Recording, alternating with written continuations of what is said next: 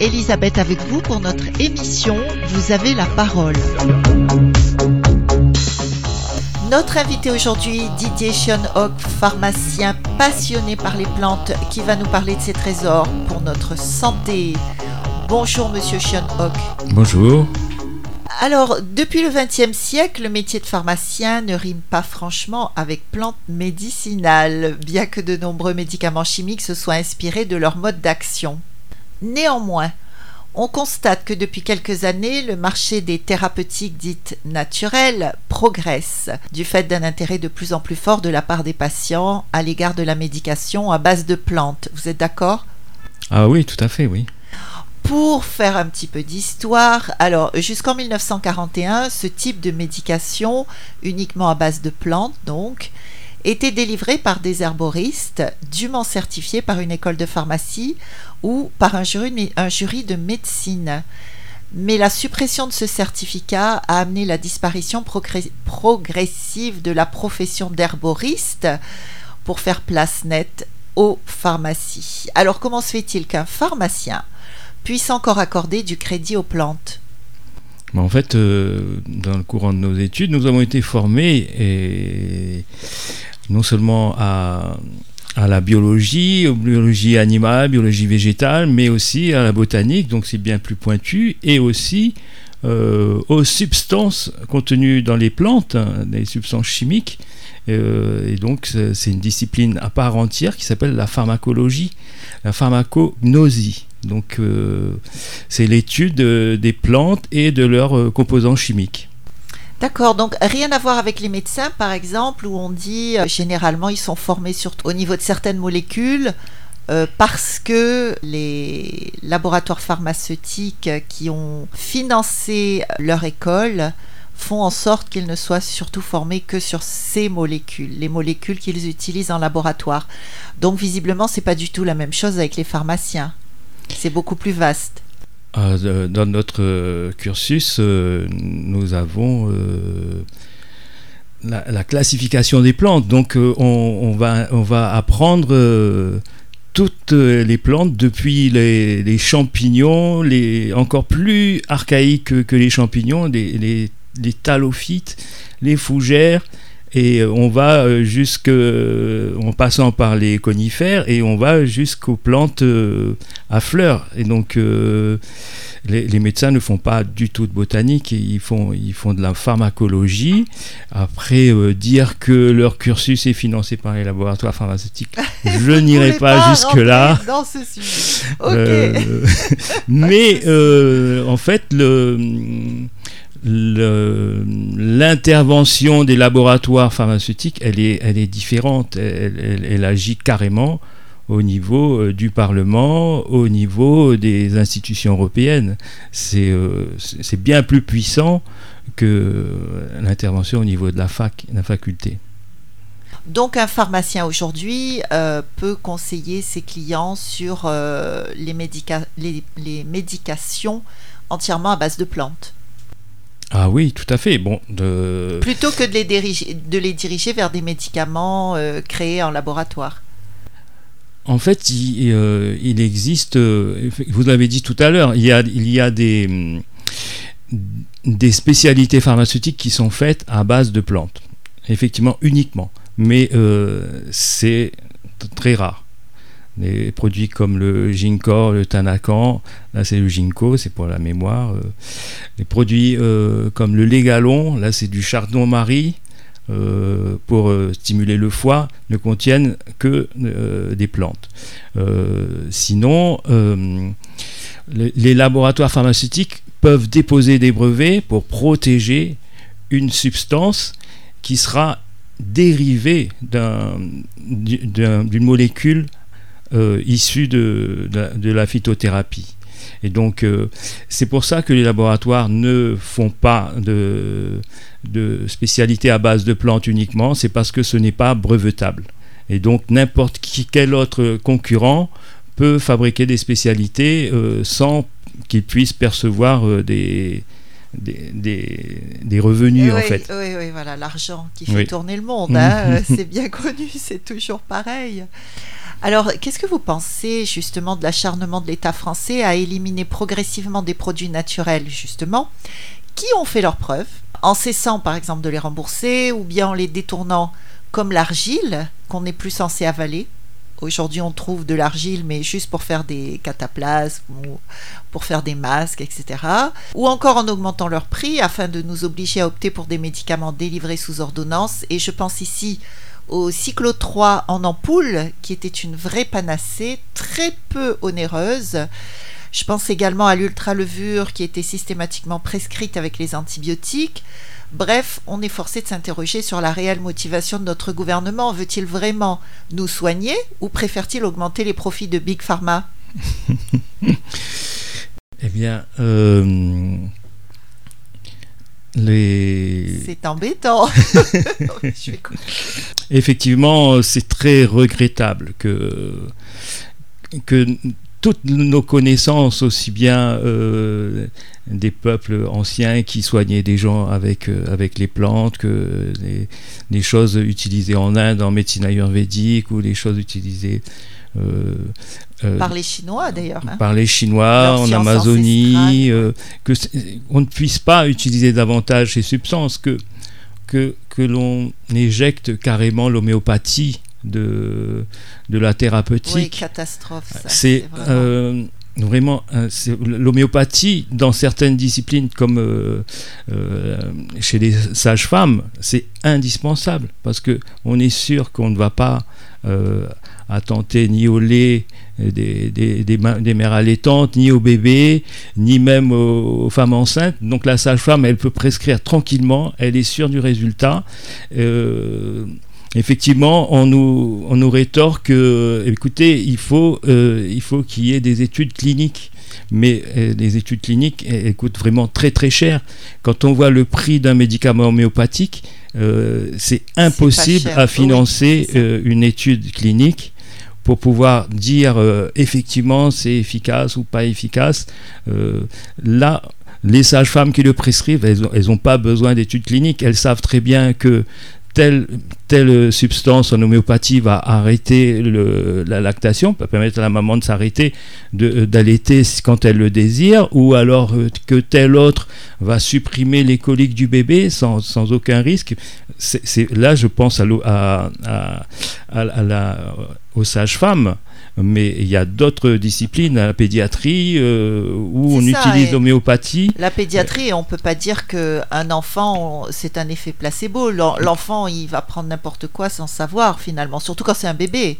Et pourtant, il y a un résultat. Ou sur les animaux. On sur les animaux, même les animaux en, batterie, les animaux d'élevage de rentabilité, beaucoup de vétérinaires utilisent l'homéopathie.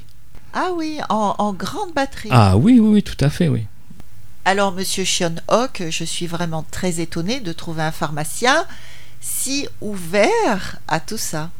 Comment se fait-il que vous soyez si euh, intéressé par toutes ces médecines alternatives, on va dire finalement? Oui, tout à fait. Euh, bon, d'une part, euh, dans mon enfance, ma maman, elle se traitait avec des tisanes qu'elle avait héritées de sa maman. Et puis, c'était une amie de Lise Wiesnedla aussi, qui traitait les gens avec avec les plantes. Euh, et, en plus, euh, dans le cursus euh, de, mon métier, il m'a été amené à, suivre les cours de micronutrition prodigués par la faculté de, des sports et non pas par la faculté de médecine. Donc apparemment, la micronutrition n'est pas vraiment reconnue par les médecins sauf quelques micronutritionnistes qui exercent dans l'île. Vous avez certainement entendu parler euh, de la déclaration du président malgache au sujet de l'armoise qui soignerait le Covid-19. Euh, qu'est-ce que vous pouvez nous dire là-dessus? Parce que aux dernières nouvelles, l'armoise serait un vaste échec puisque la pandémie aurait repris là-bas. Euh, et de plus belle, soi-disant. Et on peut tout de même s'interroger sur la véracité de cette déclaration, quand on sait que l'OMS, chapeautée par Bill Gates, comme chacun sait, aurait versé 20 millions d'euros au gouvernement malgache pour qu'il laisse vacciner sa population. Alors, qu'est-ce que vous pensez de l'armoise? L'armoise est, est utilisée contre le paludisme. Le paludisme est provoqué par un parasite. Donc ça n'a rien à voir avec, euh, avec les virus. Et donc a priori, ça ne devrait pas être actif. Euh, ce qui est bien dommage euh, c'est bien dommage que, l'armoise ne soit pas utilisée pour le paludisme parce qu'apparemment ça donne d'excellents, résultats. Et effectivement on a tous vu ces documentaires qui parlent de l'intervention aussi bien de l'OMS que des éminences euh, de médecine qui cherchent à taire les, bénéfices de l'armoise dans le paludisme. Et, concernant le Covid, euh, malheureusement, franchement, là, je ne peux pas, en parler davantage vu que même les, les, les experts les plus éminents ne peuvent pas s'entendre entre eux. C'est vrai que ce qu'on vit aujourd'hui, c'est inédit. Et on va vacciner des gens avec des produits qui n'ont pas fait preuve et de leur innocuité et, et, de leur efficacité. Et nos gouvernements, ils ont commandé des centaines de millions de vaccins alors que c'est bizarre. Alors, Monsieur Sean Hawk, j'aimerais bien que vous nous parliez des, des, plantes que vous connaissez pour soigner euh, des maux de tous les jours. Alors, les, les maux de tous les jours, c'est effectivement la, la grippe saisonnière. Euh, dans les plantes que je connais, moi j'aime bien partir sur des plantes utilisées en tant qu'épices. Comme ça, j'ai aucun risque. Aucun risque de. Euh, de, de, réaction allergique De, de réaction allergique, ouais. de, sur les femmes enceintes, sur les, les jeunes enfants. Les épices euh, n'ont jamais provoqué aucun. Radio Sud Plus. Radio Sud Plus. La sensation. Et donc, euh, mes plantes fétiches, c'est la plus importante, c'est le quatre épices la cannelle, la citronnelle, l'écorce d'orange bio, bien sûr, ou de citron, ou les feuilles d'orange. Donc, euh, ces cinq-là, avec ces cinq-là, on, peut euh, soigner, traiter et même anticiper les pathologies d'hiver, par exemple. Euh, mais il y a euh, des règles à respecter. Les, deux, mots, c'est l'anticipation et la répétition. Parce que par exemple, le, le, créole, classiquement, il prend sa tisane le soir, avant d'aller dormir. Mais en prenant sa tisane le soir, on ne peut pas espérer soigner sa grippe. C'est pas possible. En revanche, si on prépare sa tisane dans une grande casserole de 2 litres, on met toutes ses feuilles, on laisse infuser sans faire bouillir parce que si la tisane elle sent, eh ben cette odeur qui passe dans l'air, elle ne sera pas disponible pour nous, pour nous soigner, pour passer dans notre sang. Donc on fait une infusion, ça veut dire que quand l'eau bout, on l'éteint, on met la, les feuilles à, à, tremper, on laisse refroidir, on remplit sa bouteille de 1 litre et 1 litre et demi. Vous laissez infuser combien de temps à peu près? Peu importe, jusqu'à ce que ça, soit froid. Plus. Ah, jusqu'à ce, jusqu que, ça, que soit ça soit froid, froid comme ça, on que sait que c'est bien infusé. un maximum d'huile essentielle va passer en dissolution dans le liquide et on va mettre dans sa bouteille en plastique et on va se promener avec. Ça veut dire que dès... En, en verre, c'est mieux, la bouteille. Tout à fait.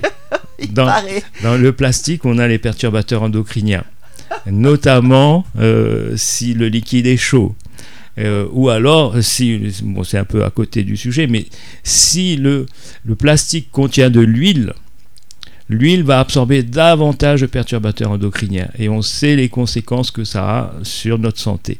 Donc revenons à notre tisane. Ah oui, mais attendez, alors moi je fais une petite parenthèse là aussi, c'est que euh, ces, ces, huiles qu'on nous vend dans le commerce, c'est une catastrophe. Elles sont Oui. toutes dans des bouteilles en plastique. Oui, il faut prendre des huiles dans des bouteilles en verre. Eh oui. Ils ne contiennent pas de perturbateurs endo- endocriniens. Et donc, euh, le secret, c'est l'anticipation. Donc, dès les premiers signes, une petite toux, le nez qui gratte euh, ou un petit mal à la gorge, on prend ces quelques gorgées de tisane, même à froid, même sans sucre. Durant la journée. Tout Voilà. le long de la journée. Et on le répète autant de fois que nécessaire. Et je peux vous garantir qu'il n'y a aucun virus qui va résister à ce traitement. Parce que le, le virus, il a besoin de conditions optimales pour, euh, pour se développer dans notre organisme. Il, va rentrer dans, il va se mettre dans les cellules de la gorge, il va, il va les faire éclater et il va diffuser ce que j'appelle des bébés virus. Mais les bébés virus, ils sont pas très solides, hein. ils sont fragiles. Si votre sang amène des huiles essentielles en faible quantité dissoutes dans de, dans de l'eau, eh bien ces huiles essentielles qui sont je, répète, hein, je ne parle pas d'huile essentielle concentrée en flacon concentré, je parle d'huile essentielle dissoute dans la tisane. Eh bien, ça suffit. C'est-à-dire les feuilles, je précise bien pour nos auditeurs, voilà. les feuilles qui vont lâcher leur huile essentielle dans l'eau. Exactement. D'accord. Donc, euh, les quantités sont minimes euh, par rapport à une huile essentielle concentrée. Mais ces quantités minimes suffisent à euh, enrayer complètement les bébés virus qui ont été libérés dans le sang. Et donc la répétition, s'il faut prendre deux gorgées toutes les 20 minutes, eh ben on va prendre deux gorgées toutes les 20 minutes. Et euh, plus on va le faire tôt dans les symptômes, dès l'apparition des symptômes, et plus on sera guéri rapidement et radicalement. Et, si on mélange? Les parfums, c'est encore mieux, non? Ah oui, c'est pour ça que c'est pour ça que j'ai parlé de cinq plantes, euh, quatre épices, ah, cannelle, citronnelle, voilà écorce d'orange ou de citron ou feuilles de citron. Voilà, bio. Parce que si on bah prend des oranges qui ont été traitées, euh, là on perd tout le bénéfice, quoi. Ou alors euh, on s'intoxique un petit peu plus. Euh, qu'est-ce que vous avez comme autre recette? J'aime bien les, les cœurs de goyavier pour soigner la, la gastroentérite. En fait, il faut savoir que dans les, dans cœurs de goyavier, ou même dans les petits goyaviers tendres, hein, il y a des tanins. Et les tanins sont des neutralisants des virus. Et ils vont. Moi, quand je, l'explique à mes clients, je dis dans l'estomac, le, les tanins vont prendre tous les virus et ils vont les amarrer ensemble. Et vont les rendre complètement incompétents. Effectivement, il y a absorption euh, des, virus par les tanins solubles, parce qu'il existe deux types de, de, tanins, les insolubles et les solubles. Dans les cœurs de goyavier, sont les tanins solubles. Oui, le thé vert également a des tanins. Le, le, euh, thé vert aussi contient des tanins, mais euh, moi ça m'embête de, de, prendre du thé tout au long de la journée, de, donner du thé à bébé, ça se fait pas. Ah oui, bien sûr. Parce que les, bébés, le bébé n'est pas compétent euh, au niveau enzymatique pour détruire la théine qui se transforme en euh, caféine. Et, euh, on voit ce que ça donne sur, sur un bébé, notamment donner du chocolat à un bébé, eh ben, il va pas dormir. quoi. Parce que la, la théobromine contenue dans le chocolat va prendre très longtemps à se dégrader dans l'organisme d'un bébé, parce qu'il n'est pas compétent au niveau enzymatique.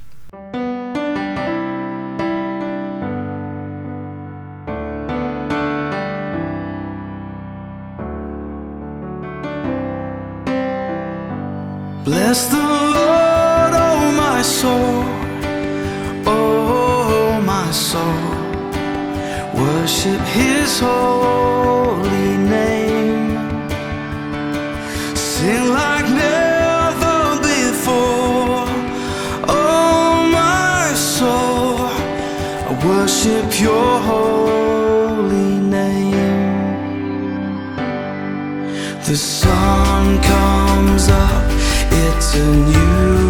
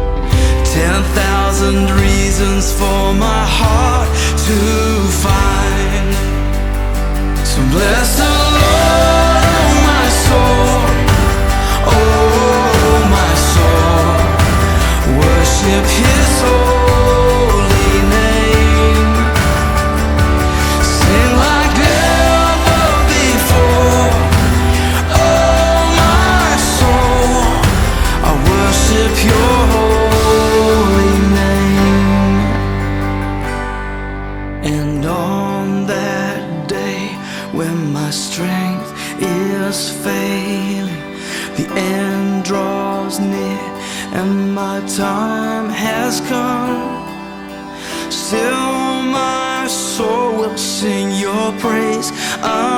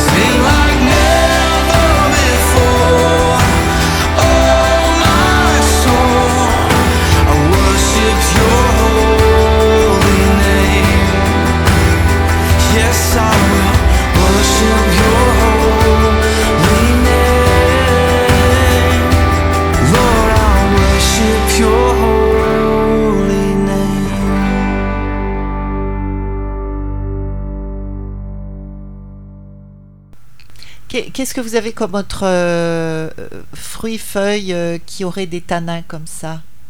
Ou, le- ou feuilles de légumes aussi qui peuvent avoir des tanins? En, métropole, euh, la plante qu'on utilise pour les, pour les diarrhées, il me semble que c'est la sanguisorbe qui contient des tanins. Effectivement, il y a, y a les cœurs de goyave qui contiennent des tanins, mais la goyave, elle constipe. Donc je préfère éviter euh, d'orienter vers euh, une tisane de cœur de goyave. Je préfère éviter les cœurs de goyave, pour aller vers les cœurs de pour goyave. aller vers les cœurs de goyavier. Donc c'est pas la peine d'en mettre beaucoup, hein, c'est c'est pareil. hein. Il faut, Oui, la quantité. Voilà, 3, 4, 5 feuilles, 5 bourgeons. Si on n'a pas de bourgeons, ben à ce moment on prend les feuilles les plus dures, mais à ce moment on en met moins. Et, et ça pour un litre d'eau. Par exemple, pareil, c'est à boire, euh, à boire euh, le plus souvent possible et, euh, et ça permet euh, d'enrayer la maladie avant même qu'elle se déclare. Donc, euh, les propriétés antivirales des, des cinq plantes fétiches euh, s'appliquent à, tout, à tous les virus et même certains, certains bactéries, certaines bactéries. Donc, euh, il ne faut pas La attendre. Il faut- voilà, il faut pas attendre d'avoir la certitude d'avoir la dingue pour prendre la tisane. Dès les premiers symptômes, dès le premier, premier mal à la tête, la petite fièvre, la nuque un peu raide, on va se précipiter sur la tisane, en attendant d'aller chez, chez- le docteur, bien sûr, hein. mais on va se précipiter sur la tisane et théoriquement, la dengue, le chic, euh, la Covid, la grippe saisonnière, euh, ils vont même pas avoir la force de se développer dans votre organisme si vous êtes imbibé de tisane. Donc s'imbiber de tisane. J'ai alors euh, j'ai entendu dire euh, que le galabert aussi avait une Oui, Une action galabert puissante est, est antiviral et sur la fébrifuge. fièvre et tout et que les Tout anciens l'utilisaient contre la dingue. Tout à fait, galabert, cœur de Enfin, les cerise. feuilles, bien sûr. Attention, hein, on dit bien à nos auditeurs Oui. les feuilles, hein, Oui, parce oui. que je sais que les petites graines, Les graines pas mûres sont toxiques. voilà, les- euh, lorsqu'elles sont vertes, c'est très toxique. Oui, oui. Donc euh, on prend les cœurs de galabert, on n'en met pas beaucoup, hein, trois cœurs pour une tisane. Les cœurs de cerise aussi. Les, les cœurs de cerise à côte sont antivirales. Oui. Nos tisaneurs, ils mettent forcément du, de l'herbe à bouc dans leur, euh, dans leur tisane. L'herbe à bouc, euh, ça sent le mélilo et ça sent le cyclo 3. Mais quand on me demande l'interaction euh, des anticoagulants avec l'herbe à bouc, moi je préfère dire non, ne pas prendre, parce que comme ça sent le mélilo et que le mélilo est une plante fluidifiante du sang, si les effets s'additionnent avec un anticoagulant, euh, oui, c'est les coumarines. Hein. Les coumarines, c'est l'anticoagulant, c'est le cintron. Alors, par exemple, euh, des, des plantes qui seraient bonnes pour les reins. J'ai entendu parler du bois d'arnette. Oui, oui, bois d'arnette. euh, les feuilles sentent la pomme. Oui, et d'ailleurs, le, le nom vient euh, De pomme rainette, en Pomme de rainette, ça a Ouais. donné bois d'arnette, effectivement. Les, euh, il y a des plantes diurétiques comme le, comme le chien-dent. Le chien-dent a ce site particulier qu'il euh, agit par euh, les, sels de potassium, exactement comme les queues de cerise et comme le- les barbes de maïs. Et une propriété particulière euh, du gros chien dent sont des rhizomes qu'on utilise en infusion, c'est de comment dire dé- désenflammer le petit bassin. Le petit bassin chez la femme, euh, ça Euh, permet Quand elle a une cystite, par exemple ça permet d'expliquer euh, comment est-ce que les infusions de chien dent pe- peuvent rendre la femme fertile. Parce que les, les, les trompes sont moins enflammées en fait et elles vont laisser, elles vont laisser davantage euh, les spermatozoïdes euh, pénétrer dans les, dans les lumières euh, des, des trompes pour aller jusqu'aux ovaires. Alors vous faites bien une distinction entre le petit chien dent et le gros chien dent ou ils ont à peu près la- les mêmes euh, propriétés? Il me semble qu'en en officine, on vend, le gros chien dent. Et c'est celui-là que, j'utilise parce que il faut, trouver euh, un champ où il n'y a, pas- de pesticides pour euh, pouvoir récolter le gros chien dent, en fait. Alors que nous, en, officine, le, chien dent, les racines de chien dent, elles sont exemptes de pesticides. Alors, comme, euh, comme anti, Produit phare peut-être? Oui, un, produit très intéressant au niveau antibactérien, antiviral, antifongique. C'est le- l'extrait de pépin de pamplemousse qui, qui est vendu euh, aussi bien en pharmacie qu'en magasin, magasin diététique, qui peut contenir euh, euh, la vitamine C en plus. Et donc en fait, euh, on s'est aperçu que les, les pépins d'agrumes, euh, lorsqu'ils étaient mis au composteur, ils se dégradaient pas même avec le temps, ils se conservaient malgré l'attaque euh, des insectes, euh, des, parasites, des bactéries, des champignons. Ils se conservaient. Et donc, on a, eu l'idée d'utiliser le- les pépins de pamplemousse pour fabriquer un extrait. Et ça permet de, d'enrayer pas mal de petits, de petits inconforts. Quoi. Euh, Tels que Eh ben, tels que des problèmes euh, gastro-intestinaux, euh, certaines, certaines infections, euh, certaines infections. En attendant d'aller chez le dentiste, par exemple, lorsqu'on a euh, une inflammation euh, aux gencives, euh, on, peut, on peut prendre euh, 30, euh, 30 gouttes euh, trois, trois fois par jour de pépins de pamplemousse. euh, Et si, si on les frotte directement sur la gencive? Hmm, ça peut, ça peut. Il peut y avoir une action directe, notamment sur les mycoses, euh, euh, une action euh, locale, oui, tout à fait. Oui, c'est intéressant. Et malheureusement, malheureusement, nous allons être obligés de nous arrêter. Alors, pour finir, je vais quand même vous poser notre question traditionnelle. Est-ce que vous avez un message particulier à passer aujourd'hui sur Radio Sud Plus? Alors, euh, je pense que le message le plus important, c'est euh, la pratique du sport. Ça, éloigne euh, toutes les maladies. aussi bien le diabète, hypertension, cancer. Le fait d'avoir des muscles qui, fonctionnent permet de conserver la bonne santé. Donc, on n'est pas obligé d'aller faire grand bassin aller-retour en une heure, c'est pas possible. Mais euh, il suffit de s'y mettre progressivement et de marcher euh, d'abord lentement et puis avec le temps, eh ben, on va accélérer le pas, on va augmenter les, les durées et donc ça, ça permet de conserver une bonne santé et euh, rien ne sert de Courir de- Il faut partir à. Rien ne sert de, de faire un régime, de faire du sport, si à côté on s'obstine à, à- à, euh, détruire sa santé par euh, la cigarette Ah et, oui. et- et- et l'excès d'alcool, bien sûr. Donc, euh, ce que vous nous dites, c'est que la marche serait suffisante.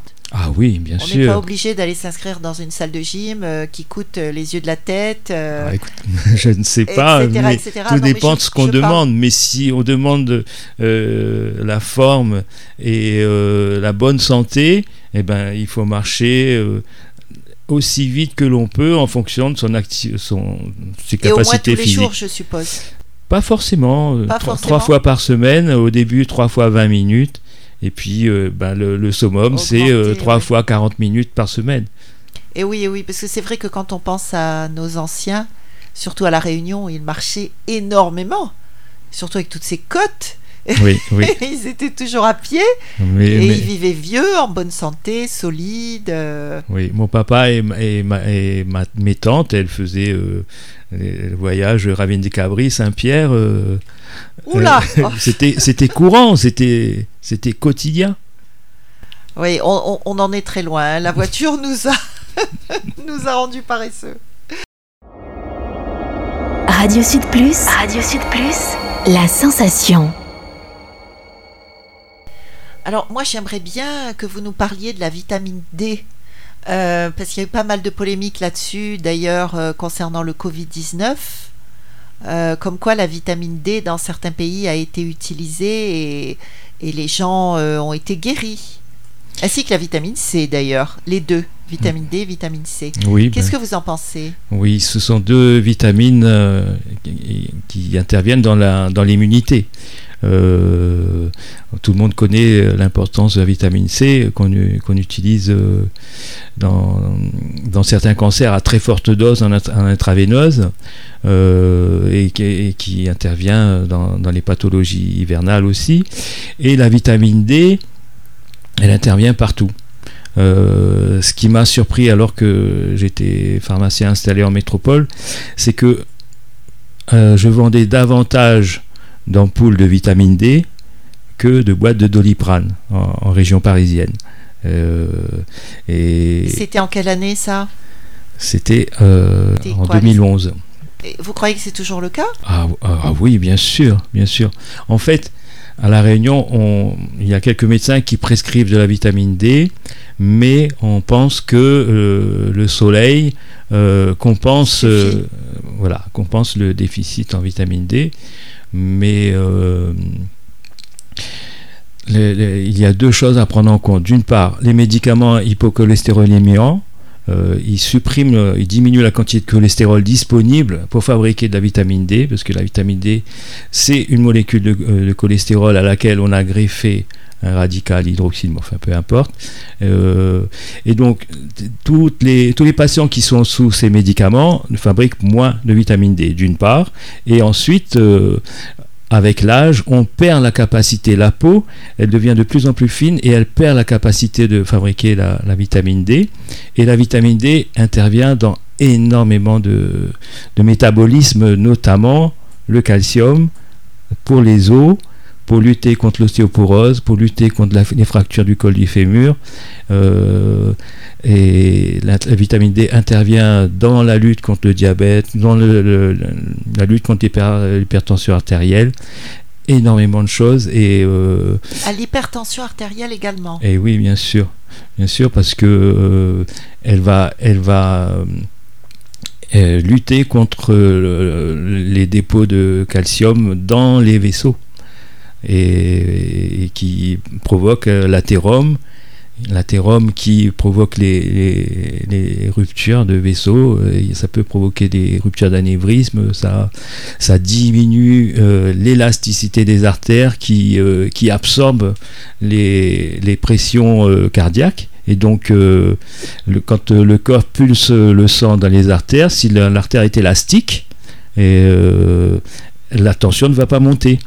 Et, si on manque de vitamine D, la paroi artérielle, elle va être plus rigide, et donc la, pression va monter.